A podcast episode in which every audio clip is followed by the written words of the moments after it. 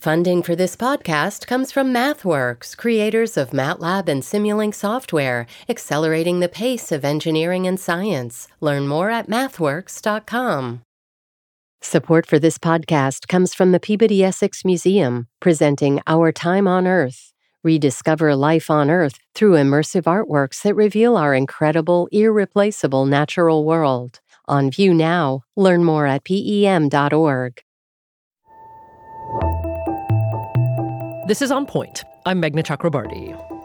Across the country, pharmacy workers are walking off the job to protest what they call unsafe working conditions at some of the biggest retail chains.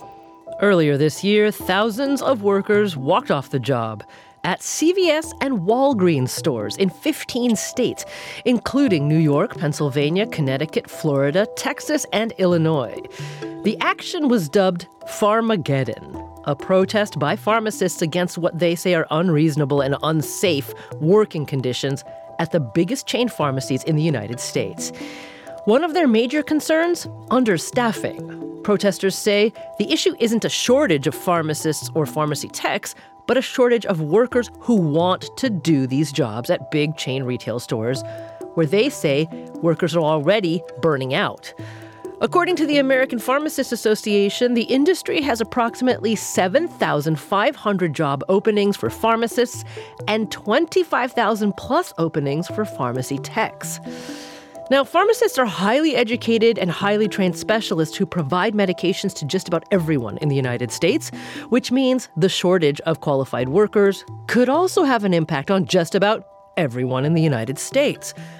So, how did we get here? What's driving the changes that pharmacists say they're experiencing in the nation's largest corporate and retail pharmacies? That's what we're going to look at today. And we'll start with Shane Jerominski. He's been a practicing pharmacist in Southern California for 16 years, has worked at the big chain stores like Walgreens and CVS, and now works for an independent pharmacy. He also helped organize the walkouts earlier this year. Shane, welcome to On Point. Thank you for having me, Meghna. Uh, so can you describe to me the worst day or one of the worst days that you had uh, as a pharmacist when you were working at uh, CVS or Walgreens? Oh, for sure. So uh, I started my career with Walgreens back in 2007. And at that time, there was an actual real shortage of pharmacists in Southern California. So there were new pharmacists from all over the country, but all of them were immediately thrown into uh, roles of uh, pharmacy managers, where essentially you're responsible for everything. You're responsible for maybe another pharmacist as well as multiple technicians. And during one of my first years there, during the swine flu epidemic, we myself and one other pharmacist did over 2,000 flu shots in the course of a few months. But that first day, we did about 150 flu shots with uh, 50 pneumonia vaccines with one technician and two pharmacists there with overlap for just a couple hours. So we had lines throughout the door. This is a was in a busy pharmacy in Southern California, two lanes of drive-through, a golf cart drive-through lane. So when you when you have that many extra duties along with just safely and accurately checking prescriptions, anyone can feel overwhelmed and you just feel like a mistake is imminent. Mm. Wow, that is a lot in, for for a single day. Um, but I couldn't one come back and say, well, that was under sort of a potential epidemic scenario, and there was just a huge spike in demand from people who wanted uh, vaccinations. And so, how is how does that compare to what was the norm for for you at uh, CVS or Walgreens? For sure. So during those first few years, there was a flu shot season, and even during the swine flu epidemic, which did see an increase in in demand, uh, the business model has changed to all vaccinations all day every time. You can make appointments, you can have walk ins, and that seems to be the central focus of most of these pharmacies now because the margins are so much better on, on vaccinations. So it's almost like filling prescriptions safely and accurately is now an afterthought because these chain pharmacies are in love with the margins associated with vaccinating. Okay. Uh, wow. Actually, you know, now that, now that you mentioned that, Shane, I, I'm just thinking sort of of my neighborhood uh, chain pharmacies, and there are sort of vaccine, get your vaccine now shot, uh, vaccines now posters up year round, which I guess I several years ago I didn't, I hadn't noticed that. Um, but what about if there's a, a sort of steady increase in demand, or even sort of a sharp temporary increase? I guess the, the real question is, did the company adjust staffing? To keep up with the increase in demand? No, I think that the, the company is doing a terrible job at really staffing appropriately. And as you mentioned, there's lots of open jobs out there. And it's not a shortage of pharmacists or a shortage of pharmacy technicians, but a shortage of pharmacists and technicians willing to practice practice in these settings.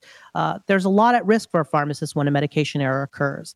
And after all of that education, you don't want to put your license at risk working for a company where you don't feel like you're supported. Mm-hmm. Well, you know, we did reach out uh, to CVS and Walgreens and several other uh, big uh, pharmacy companies across the United States. And uh, CVS sent us back uh, a response to some detailed questions that we emailed them. And and first of all, they did they did say that they employ more than 30,000 pharmacists and 70,000 pharmacy technicians, and that revenues for the company from their pharmacy business comprised about 77% of CVS's overall revenues. So there's indication that it's a, a huge or the biggest part of their business. I'm going to add another little wrinkle here for context, uh, and that those were revenue percentages I gave you in terms of actual dollars. Uh, CVS Pharmacy and Consumer Wellness that that segment of their business. In 2022 brought in about 28 billion dollars in revenue so that's a dollar figure figure.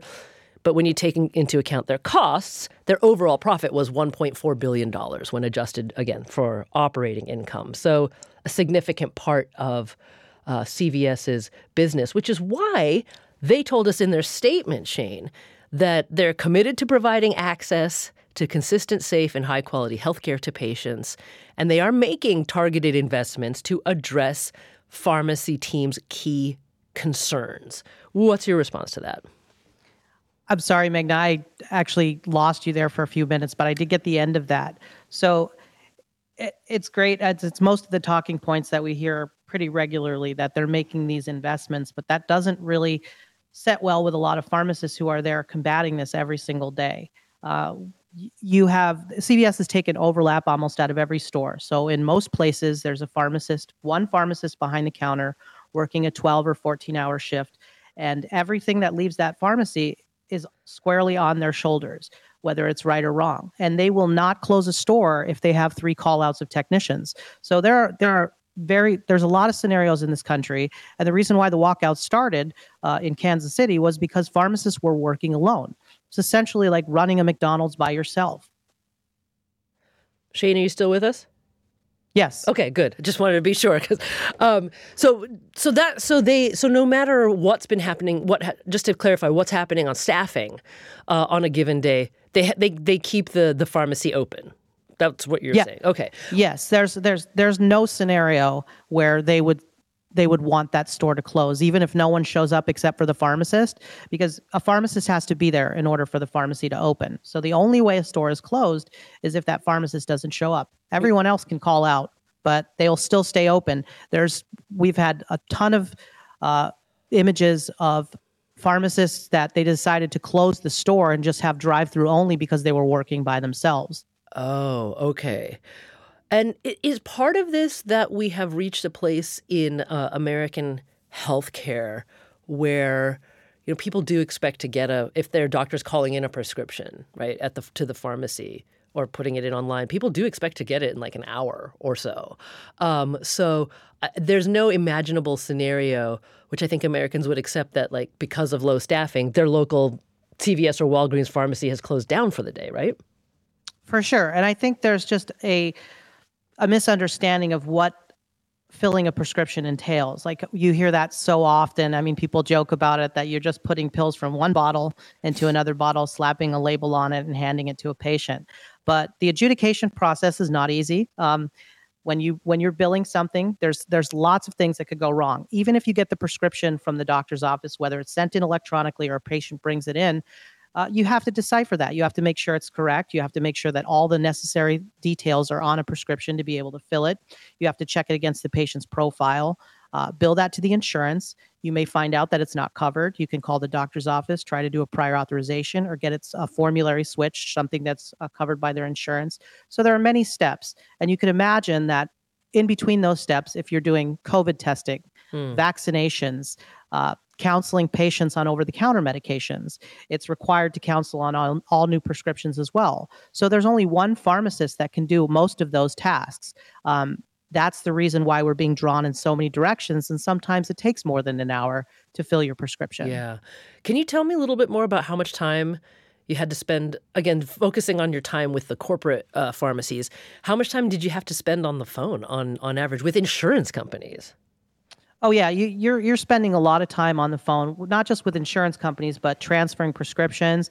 Um, I'm in the Palm Springs market out here. Mm-hmm. So this is they have lots of snowbirds and seasonal uh, visitors to the area. So every time you have to transfer a prescription from another pharmacy, if it's not within your ch- your own chain, you have to get on the on the phone and and ask the pharmacist to to give you a verbal transfer or fax it over. So you're constantly on the phone, not just answering questions for patients. And then when when when a patient is expecting something, they might be calling 20 times a day just to see if it's ready as well. So there's there's a lot of time spent on the phone and there's a lot of things drawing you in every direction. Yeah. Well, can you tell me what was it that finally led you to uh, leave your jobs with the with the corporate pharmacies and take up work at an independent pharmacy? Sure. So I worked for Walgreens right out of school. I ended up in the Palm Springs area because there were sign on bonuses to come out here. I liked working for Walgreens, but after about five years as a pharmacy manager, I got a cold call from Target Pharmacy. Target Pharmacy was an excellent place to work for. Their business model was a little different because they didn't derive those 70% revenues from the pharmacy, like you had mentioned with CVS. So it was more of an afterthought for guests in the store. Plus, it was a really great working environment. You could kill an hour in Target way easier than you could kill an hour in CVS. So uh, you didn't have people staring at you and demanding that they need to get it done as quickly as possible. Halfway through my uh, time at Target, CVS came in and acquired the Target pharmacies. So now when you walk into Target, it's a CVS pharmacy inside there. Change the culture, change the model. Um, at this time, I started my social media account called The Accidental Pharmacist. Now it has about 125,000 followers on Facebook, but we're we have a presence on all the social media platforms. Uh, at that time, it was my creative outlet, but I did start talking about working conditions and and uh, safety concerns. And that's when um, CVS said basically find another job or uh-huh. shut the page down. Okay. So I decided to find another job. Wow. Well, Shane Jerominski, stand by for just a moment because we are talking about the distress pharmacists across the United States are feeling about their working conditions. Back in a moment. This is On Point.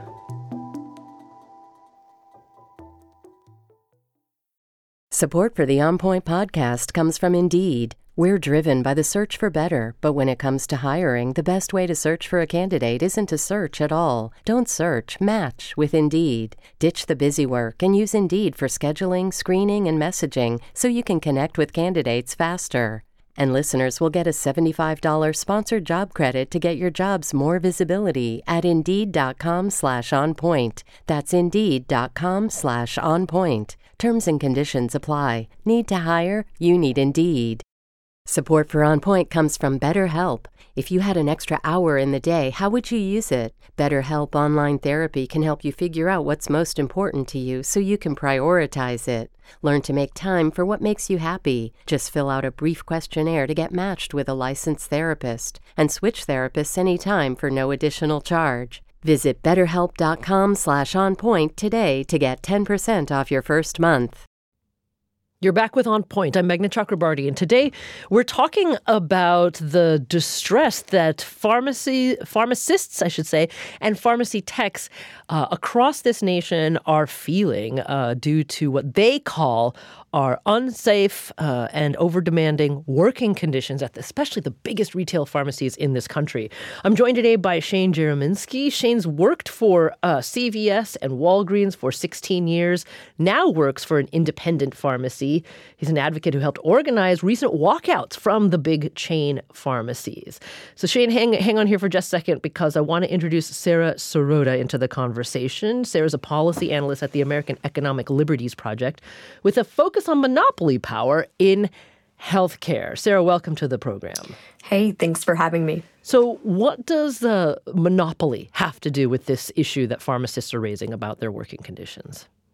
Yeah, so the monopoly issue really exists all over the place. Uh, it's important to kind of look at the way that pharmacies buy drugs and the way that they get reimbursed for drugs and how that is driving a lot of the financial troubles that we're seeing, not just at the big retail chains, but also at the small independent pharmacies across the country. So, on the buying side, uh, that market is driven by really three major wholesalers McKesson, Amerisource, AmerisourceBergen, and Cardinal that dominate the industry and are driving up costs for pharmacies that are acquiring the medications. And then on the other end is the way that they get reimbursed through entities called pharmacy benefit managers that represent the insurance industry. And they too are represented by three major companies. Uh, Express Scripts, Caremark, and uh, Optum RX. And they too hold monopoly power and are systemically under reimbursing pharmacies, uh, potentially even below their costs.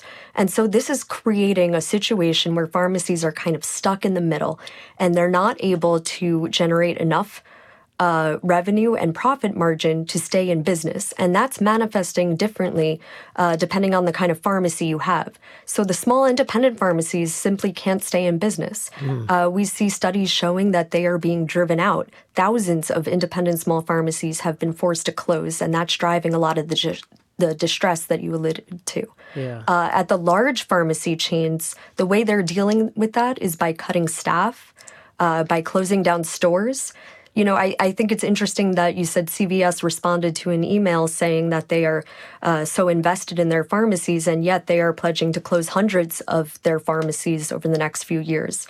Uh, so this is part of the problem that we're seeing this issue of monopoly and consolidation across the supply chain uh, of the pharmacy business that are creating all of these economic problems. Mm, interesting. Just to to uh, read a little bit more from CVS's response to our questions, they said, "Sure." We're making targeted investments to address their there being the the pharmacy employees key concerns including enabling teams to schedule additional support as needed enhancing pharmacist and technician recruitment and hiring and strengthening pharmacy tech training. They say they're rolling out these changes uh, or they started rolling out them last month in November and will continue through to next year. So, uh, repeatedly in their statement, they they uh, assured or tried to assure us that they're listening to the concerns coming from uh, the the pharmacy employees. As you heard Shane a little bit earlier, Shane just doesn't see evidence of that. Um, but do you think that some of the changes that CVS, for example, says it's making are going to um, make a meaningful difference, Sarah, in these underlying drivers that you just described? Yeah, I, I don't see them uh, addressing those underlying issues of the wholesalers, the pharmacy benefit managers, and also this issue generally of CVS and Walgreens closing down pharmacies uh, and relying more on their mail order pharmacy and more on their other subsidiaries as highly diversified mm-hmm. companies. Yeah. So let me ask you one quick thing. So just to be clear, because the world of uh, pharmacy, pharmacy services, anything related to American healthcare is extremely confusing. I'm a visual learner, so I want to be sure I understand what you said. So that we've been seeing sort of a, a, a consolidation in the uh, endpoint pharmacies, right? The the corporate pharmacies, because as you said, they're driving the smaller independent ones out of business. Then regarding the pharmacy benefit managers, you said there's only. Did I hear you right when you said there's only three companies there? There's three companies that pretty much own about 80% of the market. Okay, across the United States. And uh, re- across the United States. Repeat to me again what you said about wholesalers as well. Uh, similarly, that there are three major companies that control the majority of that market. Okay. And they're driving up costs. PBMs are driving down the reimbursements, and pharmacies are getting squeezed in the middle. So there's been an overall like narrowing of the pipeline from the beginning where wholesalers are receiving the medications all the way to the end point, which is you, me, Shane, everyone who needs drugs. Yes. Okay. Wow. One more question about details here. You mentioned Caremark, right? Which I understand is actually CVS Caremark. Yes, and great to point that out. Uh, so, part of this whole problem is that all of these companies are very uh, vertically integrated, as we call them. And so, Caremark is the largest pharmacy benefit manager, and it is owned by CVS, which is the largest pharmacy chain. So, that means that independent pharmacies are getting reimbursed by Caremark, which also has an interest in driving them out of business so that its CVS pharmacy stores can have more business. This is a pretty blatant conflict of interest that would not really stand in any other industry yet because healthcare is uh, rather corrupt, if I must say. Uh, we allow this to happen here. Oh, so because I was wondering, like, is, is Caremark also? Uh, they must be having differential pricing based on the end pharmacies that they're uh, the sell, they're selling the the drugs to, right? Because I was wondering why would they want to drive out their own CVS uh, pharmacies out of business? Yeah, I mean, I, I think part of this is also that they own a large mail order pharmacy. So that's part of the problem, too, is that through their pharmacy benefit manager, uh, in addition to excluding independent pharmacies from their networks, they can also basically uh, force uh, in, insurance uh, members to go to their mail order pharmacies and rely less on their brick and mortar stores. Wow. Okay, Shane, thank you for listening along with me. Um, because, like I said, the web here is it's kind of hard to keep track of all of it. So I wanted to get Sarah to explain stuff a couple of different times. These are things that you already know. I'm well, I'm sure about Shane. What did this sort of narrowing uh, of the pipeline look like from your perspective as a pharmacist? I I see the the product of this every day working in an independent pharmacy. Independent pharmacies are dying across the country because of reimbursements, predatory audits, and the pharmacy benefits manager, uh, pharmacy benefits managers. Uh, a lot of drugs, especially brand name drugs, get reimbursed below cost. So that's an unsustainable business model for any small business owner. Um, usually, the only way that these independent pharmacies can survive is to find a specialty niche market. The independent I work for currently services, uh, skilled nursing facilities, personal care homes, does hospice patients, some of those things that uh, the regular chain pharmacies do not want to be involved with. But uh, it's it's very difficult to to have an independent pharmacy, and that's the, that the reason why um, I would say if we don't have wide scale PBM reform, we will 10 years from now there'll be very little independent pharmacies left yeah uh, pharmacy benefit managers are one of those sort of uh, less understood parts of the American healthcare system that I haven't gotten my head fully around yet. So I'm thinking we need to do some explainer shows about that. But let me just play um, some feedback that we got uh, from one on point listener. Karen Hendricks of Charleston, South Carolina. Now, she told us she was a pharmacy intern, a pharmacy tech, and a professional pharmacist for 37 years and that over the past decade, working conditions at the big chain pharmacies where she was at got progressively worse. And in her opinion, it, it all came down to money. I worked 12 hour days, nights, weekends, holidays. I was lucky if during the day I had time to sit, eat, or even use the bathroom. The constant barrage of prescriptions, phone calls, audits, customer questions, vaccines, and insurance problems never stopped. If I had any tech help, I was lucky. I was so burned out, I left five years ago and never looked back. Feels as if I did uh, 30 years hard time in prison. I'm now an insurance adjuster with my husband, and I live a very free and happy life. Shane, can I just turn that back to you quickly? How does that land with you, what Karen said? That's a standard line that we hear a lot. Uh, we get thousands of direct messages to the accidental pharmacist page on a regular basis, whether they're pharmacists who've done 30 years or pharmacists right out of school that don't realize that they're, they're they just feel very trapped with uh, hundreds of thousands of dollars worth of student loans and a job that they just don't understand. They can't even see what life is going to be like for the next 30 years working for in these conditions. And a lot of it has to do with uh, the, the ancillary support staff. That the one thing that I think we haven't talked about yet is technicians Mm-hmm. are the backbone of every every pharmacy in America. And the biggest problem why there's so many openings is that the pay scale just is not commensurate with their skill set. And uh, they're the ones who are they really are the true frontline workers pharmacy professionals they're the ones that are dealing with angry patients they're the ones taking in prescriptions and really putting out fire after fire and when you're only making 17 the bureau of labor and statistics has the average pharmacy technician in america making $18.12 an hour and it's a very stressful job for that when you could work down the street somewhere else for the or same amount of pay Mm.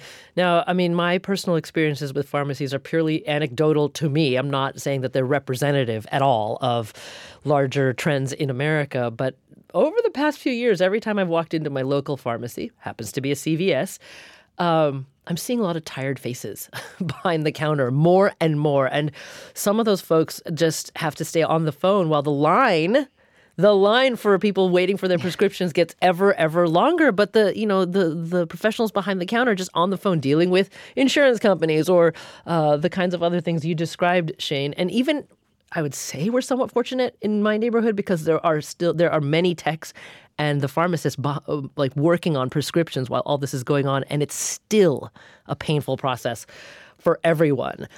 Now shane you mentioned something which i want to just um, pick up on about future pharmacists, right? And looking at working conditions right now. Because as you mentioned, it takes a ton of education to become qualified to be a pharmacist in the United States. Uh, and it just so happens that between 2011 and 2021, the number of students applying to pharmacy schools has declined by more than a third, by 36%. Well, Dr. Craig Cox is president of the American Association of Colleges of Pharmacy, and he says it's very concerning. And this is what he identified as the biggest driver of the decline. There really are high stress workplace conditions and staffing shortages in corporate community pharmacies that are discouraging young people from considering a career in pharmacy in general. And the reason for that is that, I mean, this really is the most visible sector of our profession, community pharmacy. People do this often. And I think because of it being the most visible sector, that's what that's what our future students see. And when they see these high stress workplace conditions, I think that's having an impact on them and it's discouraging them from picking this career. Dr. Cox told us that in 2018, there were about 15,000 pharmacy graduates in the United States. And the projection for 2026, so just a couple of years from now, is about 9,000 graduates, so a 6,000 uh, drop for future pharmacists. Sarah Sirota, I just wanted to, to get a sense from you, your response of this, like, kind of downstream effect that apparently we're seeing in terms of people wanting to go into the business. Yeah, I mean, I think it's very telling. Uh, pharmacy schools were booming uh, 20 years ago. Now people are not interested in going to pharmacy school uh, because they see the kinds of conditions that are imposed. Uh, both at the retail chains and also the inability of small pharmacies to survive under the current economic uh, problems that that they're facing. Uh, and this is a huge problem. It's important to emphasize that for a lot of communities, their pharmacists are their first line of access to the healthcare system. Many communities don't have uh, doctors nearby, but they do have pharmacists. And those are really important and trusted uh, healthcare advisors to them, providers to them.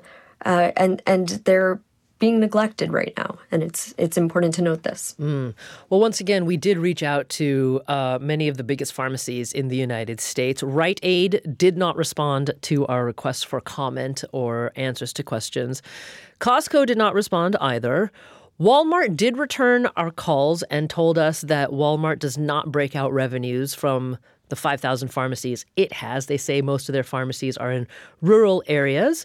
Uh, and Walmart also told us that uh, their company's health and wellness business are about 11% of Walmart's total U.S. revenue last year. So that's an interesting comparison compared to the uh, 76, 77% of revenues that we see from CVS. Now, Walgreens did respond to us, um, sent us a statement um, talking about how much they're trying to, uh, they value pharmacists and what they are trying to do to assist uh, their concerns about working conditions. They also answered a question that we had about whether there are quotas uh, that uh, pharmacy pharmacists are expected to have. And before I get to their response, Shane, did you experience um, quotas or, or sort of a minimum number of uh, of prescriptions that you had to fill every day when you're working at CVS and Walgreens?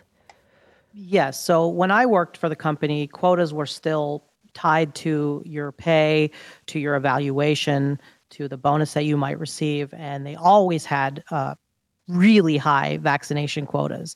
I worked at a store that did 2,300 vaccines, and the next year my goal was 6,000. So that gives you sort of the perspective of how how much they've ramped up uh, what's expected and, and and these quotas. California just recently passed AB 1286, which uh, I'm sorry, SB 362 of, of two years ago, which took quotas being attached to uh, pay and, and and bonuses. But it's not that they they don't have these metrics anymore. The metrics are are used more so to put pressure on the front of the store and dangle hours, uh, technician hours and budget hours. So they don't tie it specifically to to pay and, and bonuses, but those metrics are used and quotas are used to determine how many hours you're going to get in the pharmacy. So everyone's concerned about hitting these anyway because they want to make sure that they have enough uh, tech support and hours attached to their pharmacy. Mm, well, interesting because Walgreens. Uh, in their response to our questions about this, said that in October of 2022, Walgreens announced that, quote, we are removing task based metrics from performance reviews for all retail pharmacy staff. A significant step as we are the first and only retail pharmacy to do so, which helps create a differentiated working environment while supporting pharmacists' ability to focus on patient care. End quote. And as for CVS, when we asked them about quotas, CVS said in a statement, quote, it is inaccurate to characterize them as quotas. While we've reduced the number of metrics we measure in recent years, the information gleaned from safety and quality metrics provides us with a clearer picture of what's working and where improvements may be needed. And then they went on to say our use of metrics mirrors what's commonly used throughout the healthcare industry.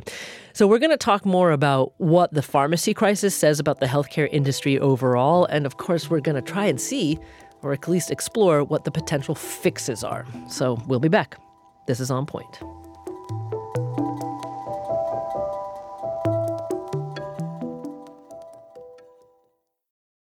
The world's clean energy future relies on ancient elements still in the ground. Without mining, there will not be a clean energy transition. But pulling them out of the ground comes at an environmental and human cost. Mining is intrusive, but the results are the building blocks for products that we use every single day. I'm Meghna Chakrabarti.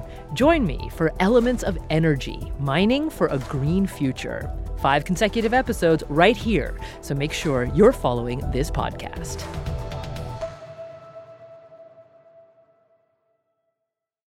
You're back with On Point. I'm Meghna Chakrabarti, and today we're talking about the crisis that crisis, I should say, that pharmacists and pharmacy techs say they are experiencing in working at what may be your local pharmacy, because we're talking specifically about working conditions in the biggest chain and retail pharmacies in America. I'm joined today by Shane Jerominski. He's been a practicing pharmacist for 16 years at the major chain stores, but now works for an independent pharmacy.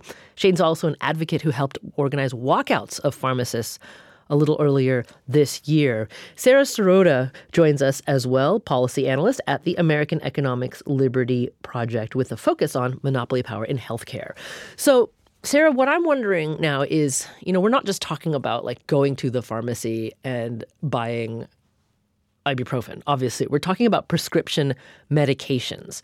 And a concern that I immediately have when I hear about the conditions that, that Shane and the listener Karen and other people who actually reached out to us, when they're talking about the kinds of working conditions they're experiencing, is does it not increase the probability of a mistake happening, right? And, and these are mistakes with prescription medications. So, does I mean, what kind of uh, regulations, if any, do these major companies have to follow in order to um, help prevent that, if any? Yeah.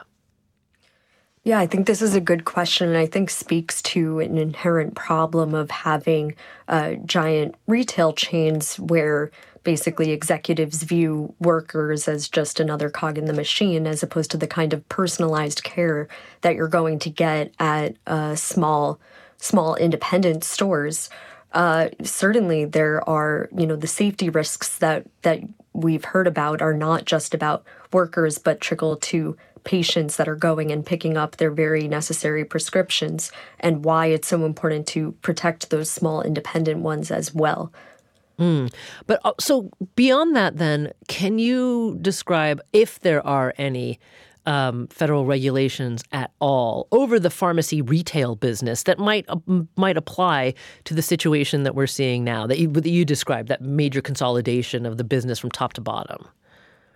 Sure, there are safety standards, but as we've seen across uh, across the country of CVS and Walgreens reducing the number of staff that they have, reducing uh, the number of hours, and then also forcing these pharmacists to take on more patients uh, than they previously did. That that creates uh, higher concerns that that are just going overlooked. Fortunately, there are uh, state regulators, especially that have been looking into this problem, especially in Ohio. I would say there's been a lot of investigations into uh, understaffing and safety problems at, at the CVS pharmacies. Mm. Well, Shane, um, since you're there in California, you, um, you probably know of this very interesting story that the LA Times uh, had back in September where yes. they, they said that in a survey of California licensed pharmacists uh, back in 2021, so a couple of years ago, 91% of pharmacists working at chain pharmacies said staffing wasn't high enough to provide patients with adequate care. And then on top of that, the state's Board of Pharmacy found that uh, there are an estimated 5 million errors a year in California, and pharmacists, themselves are attributing that to the staffing situation. Uh, first of all, tell us your, your thoughts about that. For sure. I was just going to mention that that the 5 million and they estimated it because there's no centralized reporting mechanism for for pharmacies. So there's they they are under no obligation to report a medication error to any regulatory body. That just changed in California. AB 1286 uh, which is the Stop Dangerous Pharmacies Act, was passed and signed. Uh, which now uh, requires pharmacists, it hasn't been implemented fully yet, requires pharmacies to report those medication errors. And I think this is really important. I know everyone doesn't want to have regulation, but we need to be we need to have change here because what's on the line for for retail pharmacies versus the individual pharmacist who makes that medication error and patients is there's a huge disparity there. When a medication error occurs, they they documented internally, but since there's no reporting mechanism right now, the only way the Board of Pharmacy finds out about a medication error is when a patient reports it. So, should a patient report a medication error, whether it's a small one or an extremely uh, serious one, the Board of Pharmacy will come and do an investigation. After that investigation, they find out the error occurred. They might issue a fine to the to the pharmacy itself for ten thousand dollars or fifty thousand dollars on the high end if it's a serious error. But that pharmacist, the pharmacy manager who's ultimately responsible for every prescription that goes out, could lose their license, could be on probation with the Board of Pharmacy for five years. So, what's at risk for that pharmacist is so much more. Uh, and to the patients that's that's why we need to have some kind of regulation here to make sure that uh, they take it as seriously as we do. Mm. Well, even uh, to your point about having to document it internally, again, the, the LA Times reports that uh, only 62% of chain pharmacists said the, the stores they were working at were following even those rules, meaning 40% of them said that those internal documentation, uh, documentation rules weren't being followed, which is it's quite something. Now, Sarah, let me come back to you here because we're not I mean, strictly speaking, we're not talking about a monopoly, right? Because there still are a couple of companies that are of major interest here, plus the remaining independent pharmacists in the United States.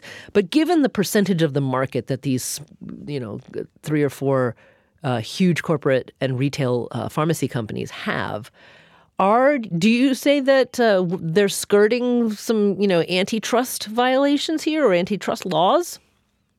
Uh, certainly, and and certainly in uh, the situation of this vertical integration that I described before, of having these conflicts of interest, where these, you know, CVS, for example, owns uh, a pharmacy as well as a pharmacy benefit manager, as well as a large insurer, Aetna, uh, and and we've seen cases of PBMs uh, using their power over insurance uh, formularies and, and pharmacy networks to steer patients towards their own uh, pharmacies at the expense of independent ones.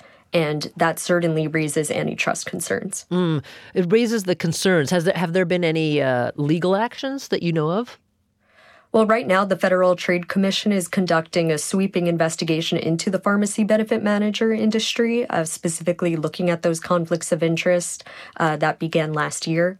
Uh, right now, on Capitol Hill in Congress, there are many different pieces of legislation that are being debated to try and rein in the excesses of pharmacy benefit managers. So there there's certainly a lot of investigations going on. There's also been a number of lawsuits filed against pharmacy benefit managers. Mm, okay. And uh, pharmacies. Yeah. So um, we've been. I've uh, read um, uh, many parts from the CVS statement that they sent back to us. I just want to add uh, something that Walgreens also told us in uh, their response to our requests.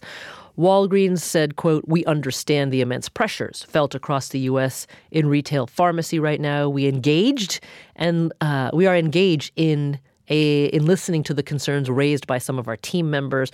We are fully committed to ensuring their contributions uh, that they are acknowledged and rewarded, including competitive pay and benefits. And they also talked about advancing their recruitment strategies and taking steps to address staffing in order to meet, meet the needs of customers, pharmacists' experience, and to advance the profession to enable them to deliver the high value care they were trained to provide. End quote. That is from Walgreens. But Shane, um, you clearly don't think that that is enough. That the current changes that these companies are saying uh, is is adequate or are adequate. What other steps would would you take, either from the company's perspective or from the perspective of workers at these pharmacies? So workers are taking a bold move. We we just rolled out pharmacyguild.org, which is the first national push to unionize retail pharmacy workers. Uh, after the walkouts, people were looking to some of these online social media personalities in the healthcare field to say, what's next? Are we going to have another walkout? How are we going to keep? Uh, what happens is it goes in this news cycle, and and you get media attention. All these good, all these stories come out about how how dangerous the working conditions are, how unsafe it is for patients, and then these companies are large enough that they just let the cycle go through and they continue with business as usual. We decided that we were going to push for national unionization. We have the backing of an established national international union, IAM, which is the International Association of Machinists and Aerospace Workers. They have 600,000 members. IAM Healthcare, which is their healthcare component, uh, in the past has really just been for allied medical field, hospital pharmacists, uh, speech pathologists, but they've uh, given us the backing and it put resources into building the pharmacy guild.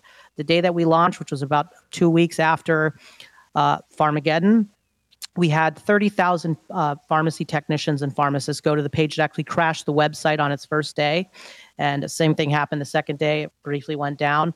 We've had thousands of people fill out the, the interest form, and we're about ready to start launching campaigns across the country to unionize stores. Mm. Uh, so it sounds like there's there's a lot of business. Have you, uh, when I say business, sorry, a, a, lot of interest is what I meant to say. Have you received um, any pushback from uh, the pharmacy companies themselves as uh, the the uh, desire for union, unionization seems to grow? Well, they uh, didn't seem to think that the walkouts had that much of an impact. So a lot of the uh, stories that were run said, you know, minimal minimal disruptions in normal operations in the pharmacy. So we thought that they would respond to this and uh, right now everything we're just it's it's not like the classic unionization model because we have this network that reaches almost every pharmacist in America. Uh, I'm working with not just the accidental pharmacist page, but RX Comedy. It's another online social media advocate. Uh, Pizza's Not Working and Bled Tanaway, who started that. It has a network across the country. So we're utilizing online social media to constantly engage these uh, pharmacists and technicians, and we're we're just compiling data right now and making sure that we reach critical uh, critical levels in every area of the country before we launch campaigns and file to have elections. And we're just a few months out from having the first ones right now. Mm. Well, in response to uh, our question to CVS about uh, efforts for pharmacists and pharmacy techs to unionize, CVS simply said, quote, We have productive relationships with unions who represent thousands of our colleagues across the country and respect our employees' right to either unionize or refrain from doing so, end quote. Now, um, we wanted to, I just want to spend a minute or two talking about a really unique example of a completely different way of doing uh, uh, pharmacy business. And it comes from North Dakota because North Dakota is the only state that requires uh, uh, only licensed pharmacists or groups of pharmacists uh, owning uh, and operating a pharmacy. Or, in other words, chain pharmacies like CVS and Walgreens simply cannot exist in North Dakota because it's all about independent pharmacies there. 171 independent and locally owned pharmacies, to be exact. Now, according to the Institute for Local Self Reliance, North Dakota prescription drug prices are more affordable than two thirds of all the other states. They have more pharmacies per capita than their neighbor in South Dakota or in Minnesota or nationally. The law, now this is because of a state law, which date back, dates back to 1963. That law has been challenged several times, including in 1973, a different chain store, which is now owned by Walgreens. And in that year, the challenge made it all the way up to the Supreme Court. So let's listen to a little bit of oral argument from this 1970s case. This is uh, lawyer William Lucas arguing in favor of preserving North Dakota's law. We want the people in the position of making policy to be professionals. Uh, a pharmacist has to yield to a non-professional if that non-professional owns the place. He either says you do this or you lose your job. And we don't want a professional yielding and being in that position. And we want the policymakers to be professionals so that they will offer all these services that we think are necessary. So that was from a 1970s Supreme Court case that challenged North Dakota's law preventing corporate or retail pharmacies from existing in that state. Uh, and obviously, the Supreme Court ruled in favor of North, North Dakota. Another challenge came, interestingly, in 2014. That was brought by Walmart and put on the ballot in North Dakota. And North Dakota's defeated North Dakotans defeated the ballot measure by 59%, so 59 or roughly 60 40. They wanted to keep their independent pharmacies only. Now, Sarah, it's interesting to me that this law was first passed in 1963. I'm not sure I see the possibility of uh, states taking similar action now, or, or am I am I mistaken, Sarah? Yeah, I mean, I, I think that the current structure is pretty systemic, and it, it is uh, difficult to imagine states uh, copying this model, though it certainly has worked very well for North Dakota. As you said, they have a higher number of pharmacies per capita and, and various metrics, as shown in studies from the Institute of Local Self Reliance, have shown that it, it works very, very well there. Um, I also think that, you know, if we were to copy this model across other states and somehow get past the, the large corporate chains, we would still have these underlying economic problems that I spoke about earlier that are important to address as well. The underlying economic problems of the vertical integration the vertical integration, the under reimbursement, the high cost of acquisition, these are all bigger problems throughout the supply chain that need to be addressed. I see, because no matter how many independent pharmacies you have, they still have to go through the pipeline that exists now. Right. Okay. Well, to that point, um, we'll see what happens with the co- the bill currently working its way through Congress. It seems to have bipartisan uh, support uh, to tackle some of these things about the par- pharmacy benefit management companies specifically. But mm-hmm. in the last, um, you know, uh, 30 seconds or so that we have Shane, I'm going to give you the last word today. What do you think the future might look like if some of these fundamental changes you've both been talking about do not happen to the pharmacy industry? If we don't have serious PBM reform, independent pharmacies will be a thing of the past. And just like North Dakota, the independent pharmacies have a storied history of being the most accessible healthcare professionals in the country, genuine healthcare is going there. You have a great relationship with your pharmacist. We're trying to preserve that. So I implore every lawmaker to champion anything that uh, deals with PBM reform and to let patients know that we're trying our best out there and that uh, the situations and when you see those long lines in the pharmacies it's not the people behind the counter that have created this situation mm. well shane jerominski practicing pharmacist for 16 years worked at the major chain stores we've been talking about today now works at an independent pharmacy shane thank you so much for joining us Thank you for having me. And Sarah Sirota, policy analyst at the American Economic Liberties Project. Sarah, thank you so much for joining us. Thank you. And once again, a reminder we did reach out to Rite Aid and Costco to get statements from them. No response. Walmart called us back and answered questions about uh, retail. And you've heard the responses from CVS and Walgreens. This is On Point.